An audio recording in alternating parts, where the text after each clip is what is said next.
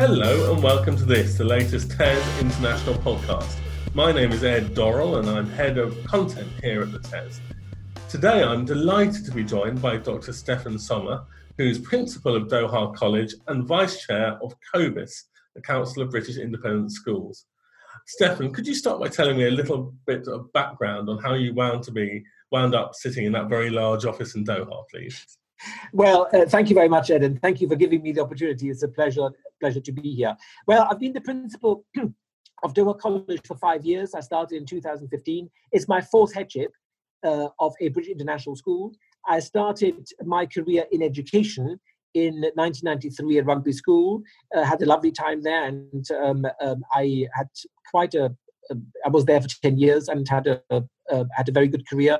Uh, ended up as a in a boarding house as a housemaster. Was a head of the language faculty. My next career move was then to be deputy head at Sutton Valence School in Kent, a very large boarding school, very old as well, almost as old as Rugby School actually. A very large boarding school in Kent. Um, in the um, in the Garden of England. Uh, had a very successful time uh, there too, and from there I started my first headship internationally, and that was at the British School in the Netherlands.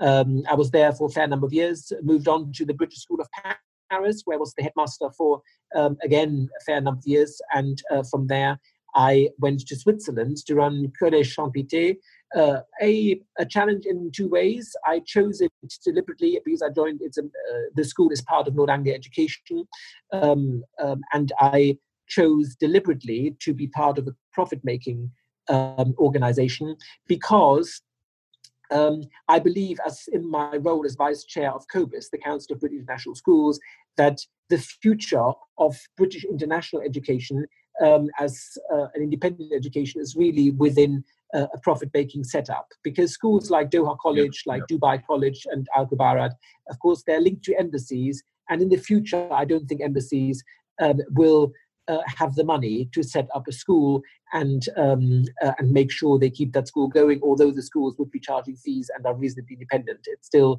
there's still a, a setup cost which I don't think would be uh, would be feasible in the future. So that was a, an interesting experience, and from there um, I came to Doha College, which again, as I've just said, is the British International School linked to the British Embassy, not for profit, and is running like a British school in the UK. How many headships is that now in total? That's four. That's four. Not bad going, eh? Not bad going.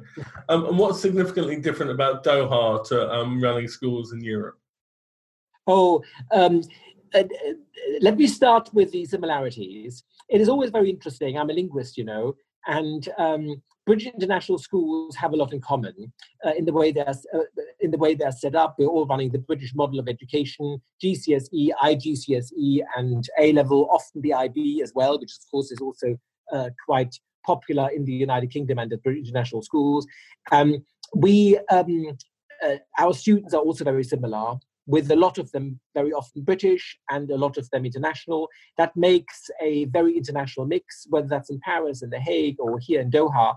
It gives a very international flair, and yet, yet the school is very much recognizable as a British school, very much like in the UK. There's nothing here uh, as far as your daily life as a teacher is concerned, or indeed as a student, which is different from a school um, in the UK.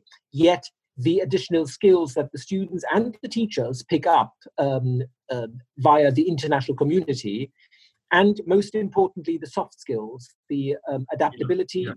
Yeah. Um, the knowledge of, in, of other cultures, the sensitivities to other ways of thinking, other approaches to problem solving, yeah. add a level of um, soft education to the students that shouldn't surprise us, make them very, very popular at top end universities, not only in the UK, but also internationally. So that's what we have in common. And there are differences, of course, as well, and these differences are mainly to do with the operational functioning of the schools in their um, uh, social in, in, in their political setting where they are you know, while in Europe, uh, we're all different countries speaking different languages and all the rest of it, and Britain have just voted to come out of Europe. But the fact is, because so far, certainly while I worked in Europe, all these countries were European countries. And therefore, although the British system is very different from the European systems, be it in France, be it in Holland or elsewhere, there were a lot of similarities as far as the law is concerned. There was certain security. There was an understanding. You know exactly what's right, what's wrong. You know exactly when things didn't quite work out. There were policies, there were procedures, there was a legal framework. and that is the way it would be applied. Now, that's very different in the Middle East. In the Middle East, um, there are, of course, laws. There's a lot of bureaucracy. In fact, it reminds me very much of my early childhood when I lived in Russia uh, bureaucracy seems to be everything here. The amount of paper that's being filled here on a daily basis is quite extraordinary, and that and yet when you're looking for one, they send, uh, spend uh, spend easily days or weeks finding the sheet of paper. Uh, but it's that is just that is just the way it is, uh, and that adds a level of complication to uh, being a principal being the person responsible not only for the educational delivery of what's happening in a British international school here, but also in the way it's embedded in the political framework in the country it is. In the Middle East, and my colleagues, well, Mark and Al Khubairat in Abu Dhabi, but also um, be it Michael or others in uh, in Dubai or in Bahrain would say exactly the same. It all depends on relationships, and these relationships take time to form, to build, and uh, while we are British international schools linked to embassies and being very British, fact is we're not living in a vacuum. We are not dependent on the ministries of education, but they do have a far reach and they do affect us. And we do have to form relationships that are workable and uh, that rest on a very firm and mutual understanding and mutual respect. And I reiterate that mutual respect. And that has nothing to do whether we agree what their decisions are. It's to do with respecting what they are and making them work somehow. Absolutely. Now, being a journalist, I can't let you get away with briefly referencing growing up in Russia without um, asking you in just a minute or two to explain uh, your early life. Well, it's uh, it's maybe a bit unusual, but I'm quite proud of it because I think that is a reason why um, I think it's not too bold to say I've been reasonably successful in running British international schools because my life hasn't been very very different. I've I've I've uh, I'm a third culture kid as well. Uh, my parents were expats. Uh, they're long retired now, but it's um, uh, I grew up in Russia. Uh, my dad worked there as an engineer. Uh, for many years, initially, very much like many parents here at our schools, initially for one year, it ended up to be 17 years um, my entire schooling uh, from primary um, up until the end of week, what is for us GCSEs in Russia it isn't, but up to GCSEs, I was there uh, every day of my life that I was fully integrated. And of course, it was a different time when there were no British international schools. You know, I'm um, I'm getting on in age now, but in those uh, in, in those days there were no British international schools. I couldn't just go to one of those schools, so I had to go to local schools. But it was also good because this is in Soviet Russia. Languages. Yeah. Yeah yeah. So i picked up a number of languages because of course uh, in the soviet union it was not only russian that was spoken you know there's azerbaijani there's ukrainian um, um, tajik you know I, I, picked up these languages because i had to go to those schools. Okay and then so how did you wind up in rugby? Well it's um, you know at the end of the day uh, don't forget i uh, lived my young life on the other side of what was then the Iron Curtain. Many of our students don't even remember that there ever was an Iron Curtain. They only read it from a history a history book. I remember it very vividly. Um, when the um, uh, we when we left Russia, we relocated to Germany, uh, East Germany at the time, and um, yeah, when the wall came down, I had only um, I had um, completed my A levels, and I had just completed the army. And don't forget, after a levels, or what the, was the what's the equivalent of A levels at the time um, in Europe, I or in Germany rather. Um, I uh, had to join the army. It was a conscription army at the time, um, and uh, do my army service. And because I spent so many years in Russia, in fact, in those days, the bulk of my life, I had to join the Soviet army, which I did for five years.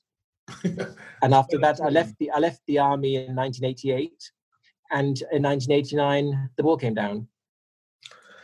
So uh, I can see the headline now: from Red Army to running international schools. Well, and it wouldn't be the it wouldn't be the first it wouldn't be the first time that headline's been used, but it's a it's it's a bit unusual, but that is just the way uh, it's just the way it is, and in a way, it's quite fortuitous. I do believe that I ended up the person I am uh, because of the life I've had, and that was, of course, of circumstances. I just happened to be in these places when this um, um, uh, when this happened, uh, and after the war came down, I, um, I left. I, I, worked in France first and eventually ended up in the United Kingdom. It is amazing. It is amazing. Now, on to slightly less prosaic things. Um, the challenges of running international schools uh, around the world do vary, of course. Um, but one of the issues that comes up time and time again is recruit, recruiting and retaining uh, teachers. Um, is that something that you struggle with in Doha at your school, or um, is it relatively it is, easy? I'm very, I'm very much aware of it, and you are uh, you're hitting the nail on the head there. It is a grave concern and very much in all of our minds as heads of British International Schools, and actually a main focus of COBIS, the Council of British International Schools, in the most amazing research they've been doing uh, of British teachers internationally and the um, amazing answers that they've come up with. Because we all know, of course, that we are all drawing on one pool, and that is teachers who are um, who've been trained back in the UK. Fact is, and I, I don't think I'm telling you any news here, um, there are uh, there are now uh, well over a thousand British international schools. They're not all COBIS members, but their fact is they're all looking for British trained teachers. Yeah. Um, the British market, teachers that are trained back in the UK, that are of course mainly trained for the British market and yet there's us draining uh, that market. Now and of course there are very and you will know that from the dfe there are very reproachful voices coming from there saying oh well you're you're taking all our teachers there's nothing coming back. But i firmly believe this is not quite the case. We are fully aware of the problem and we want to be part of the solution including Doha College, including Al Khubairat, including Dubai College. We want to be part of the solution. COBIS came up with the most amazing idea and gave us the possibility to become uh, COBIS training schools, which my school has done. We are COBIS training school, and that it, I can talk to you in more detail if you're interested, in, if it fits into this podcast. But the main focus of the training schools is one thing is training teachers.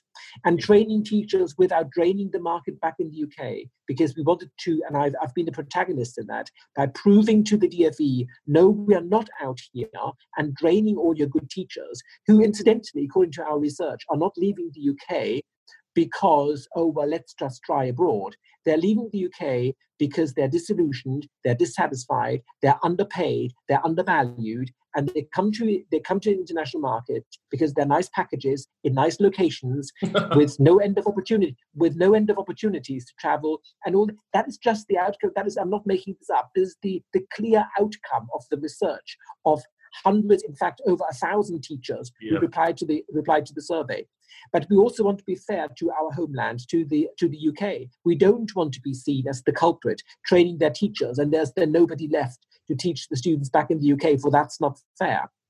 So the DFE have been very proactive in responding to us. So what is now happening, of course, as a training school, we can train our own teachers, and mm-hmm. they're not coming from the UK. Well, they might as people be coming from the UK, but they would be tra- um, um, um, uh, training spouses. There would be people naturally with degrees, sometimes high flying degrees, doctorates, and so forth.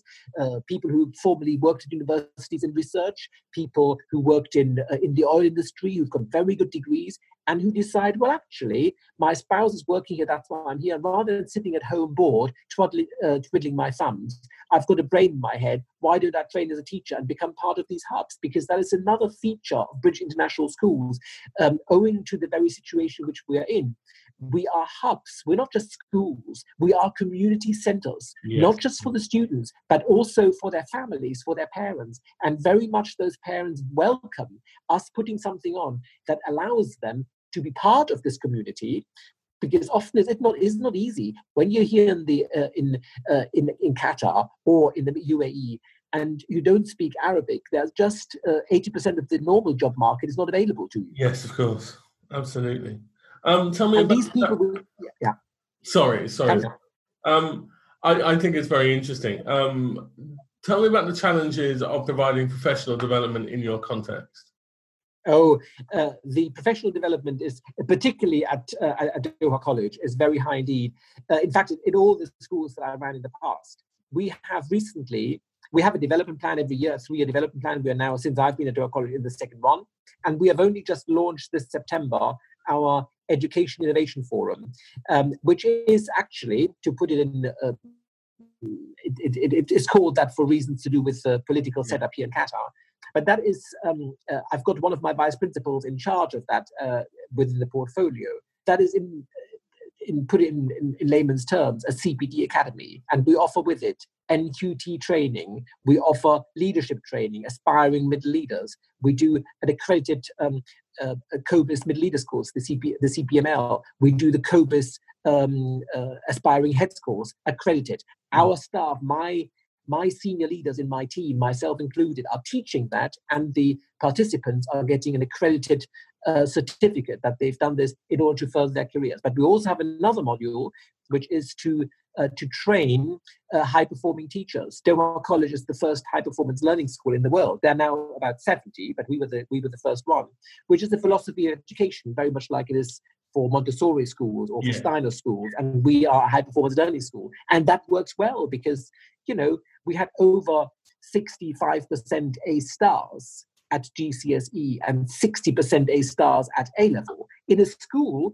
these British international schools, Ed, are also social experiments. And yeah. what I mean by that is, um, what I mean by that is, we are state schools as far as our composition of students are concerned.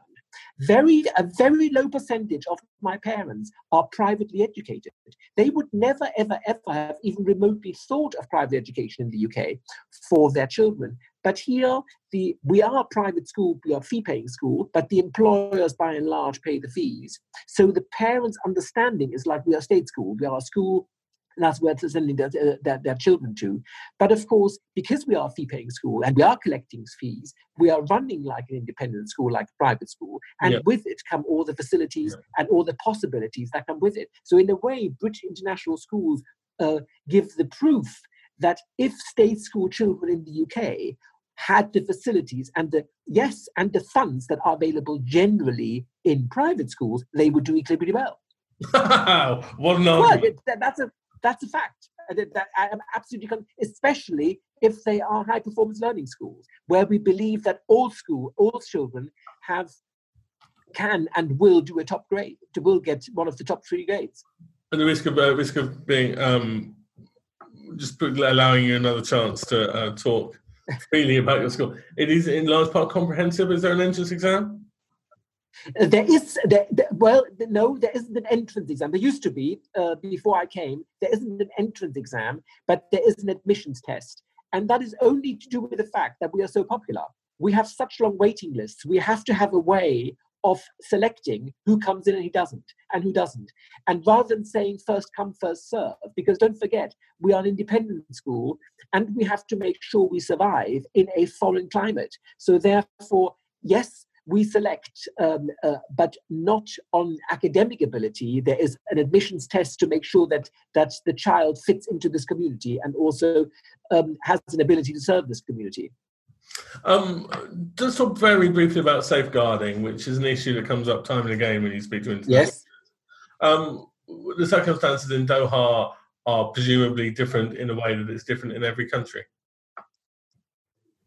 Yes, oh, very much so. It, it, although it's it's not widely known, um, in the years that I've been here, I, I learned Arabic reasonably well, so I do understand what's going on.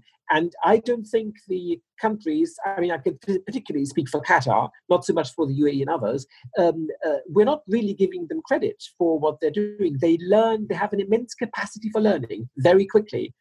And while a few years ago, safeguarding didn't seem to feature at all in their understanding. It does now. And while safeguarding in European COBIS schools or British international schools is reasonably straightforward. While these things might be called differently, they're more or less the same as it is in the UK. So let's not hmm. kid ourselves there. So it's really quite tight, and you have a good network there.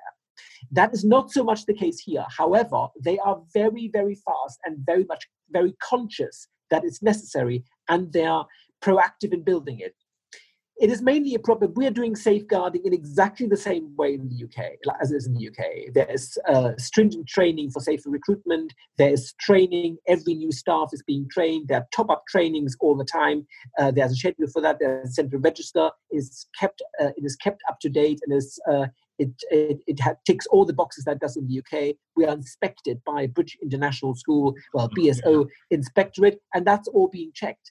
The problem in British international schools outside Europe comes when there is a safeguarding issue. And let's face it, there's nothing wrong with a school having a safeguarding issue every now and again. In fact, I strongly, I strongly advocate, uh, well, I, I, I, I, strongly feel if a school says we have no safeguarding issue, um, they are simply denying it, closing, you know, shutting their eyes, and it, because that is, it happens every now and again. So if a safeguarding issue happens here in the Middle East, that is dealt with in exactly the same way. There's, a designated senior member of staff. The procedures are exactly the same as in the UK. It is problematic when you have to call in national systems, like in the UK, social services. You make a phone call and you're being looked after, it can be passed on. That's when it gets tricky. There's only recently have they established a, and let's call it an equivalent. But it is early days, it's very much in its infancy, and you don't quite get the support that you want. We are, as a school, as uh, as Doha College, and I know Al Khubairat and uh, and St. Christopher's in Bahrain or uh, or Dubai College do it in a similar way because we are heads and we are committed to safeguarding. We need to find a way out. We're using consultants back in the UK. Okay. And we're also using the British Embassy, which, of course, Ed, works perfectly fine for Brits. But don't forget, we have yeah, well, it, uh, the majority of our children are British, but fact is, um, a sizable minority, you know, we have far over 2,000 students at Doha College, and so a sizable minority is yeah. 700 students are of 80 different nationalities, which the British Embassy is not so interested in. And uh, once, and you can't easily, these nationalities, they are Southeast Asian, they are um, uh, whatnot, it is you can't easily just access these networks. So it is a complication, yes, but we do use um, sort of consultancy services back in the UK and make it really as safe as it can be. There is, I, I can easily put my hand on my heart and say, for the parents of Doha College, these children are safe. And that is exactly the same at other BSO inspected British schools in the Middle East and other countries, even though the system beyond the school, where the country needs to kick in, like the equivalents for social services, are different in these countries and often you know not anywhere near as efficient as they as they would be in the UK. Stefan, um, very quickly, one last question. Um, could you just tell me whether the blockade of um, Qatar has affected you in any way? Very briefly? Well, it would be silly uh, to say it hasn't affected us. Of course, it's affected us. But uh, Doha College is a very, very popular school. We've got very, I mean, we're only, we're in the process of opening our new campus. It's only just been finished, and uh, we're just planting the trees and doing the grass and all that, and going through civil defense and all these kind of things. But the campus is finished, and we're offering many more places for next year, but we will still have very long waiting lists. The reason why I'm mentioning that, that is how it's affected us. Uh, we haven't lost students. On the contrary, our waiting lists are just as long and in many ways longer than they, than they were before. But it has affected us, and I'll tell you why. How? Um, when the blockade came in uh, about three years ago, um, what we noticed, we never lost students in any which way, but we lost the highest, we had the highest number of students ever leaving Doha College in that year because so many people were made redundant, and that is including parents at Doha College. They've lost their jobs. Yeah, Nobody ever leaves Doha College. They're so happy to have a place at Doha College. They don't leave. they only leave. Well, they only leave when they leave the country. So yeah. when, of course, uh, 700 students' parents are losing their jobs, are being transferred back to their country, you all of a sudden in one go lose 700 children. Now, to put it into context, it isn't as dramatic as you might think, but because we are losing 300 every year anyway, because you know it's a rolling over, that is that is no problem.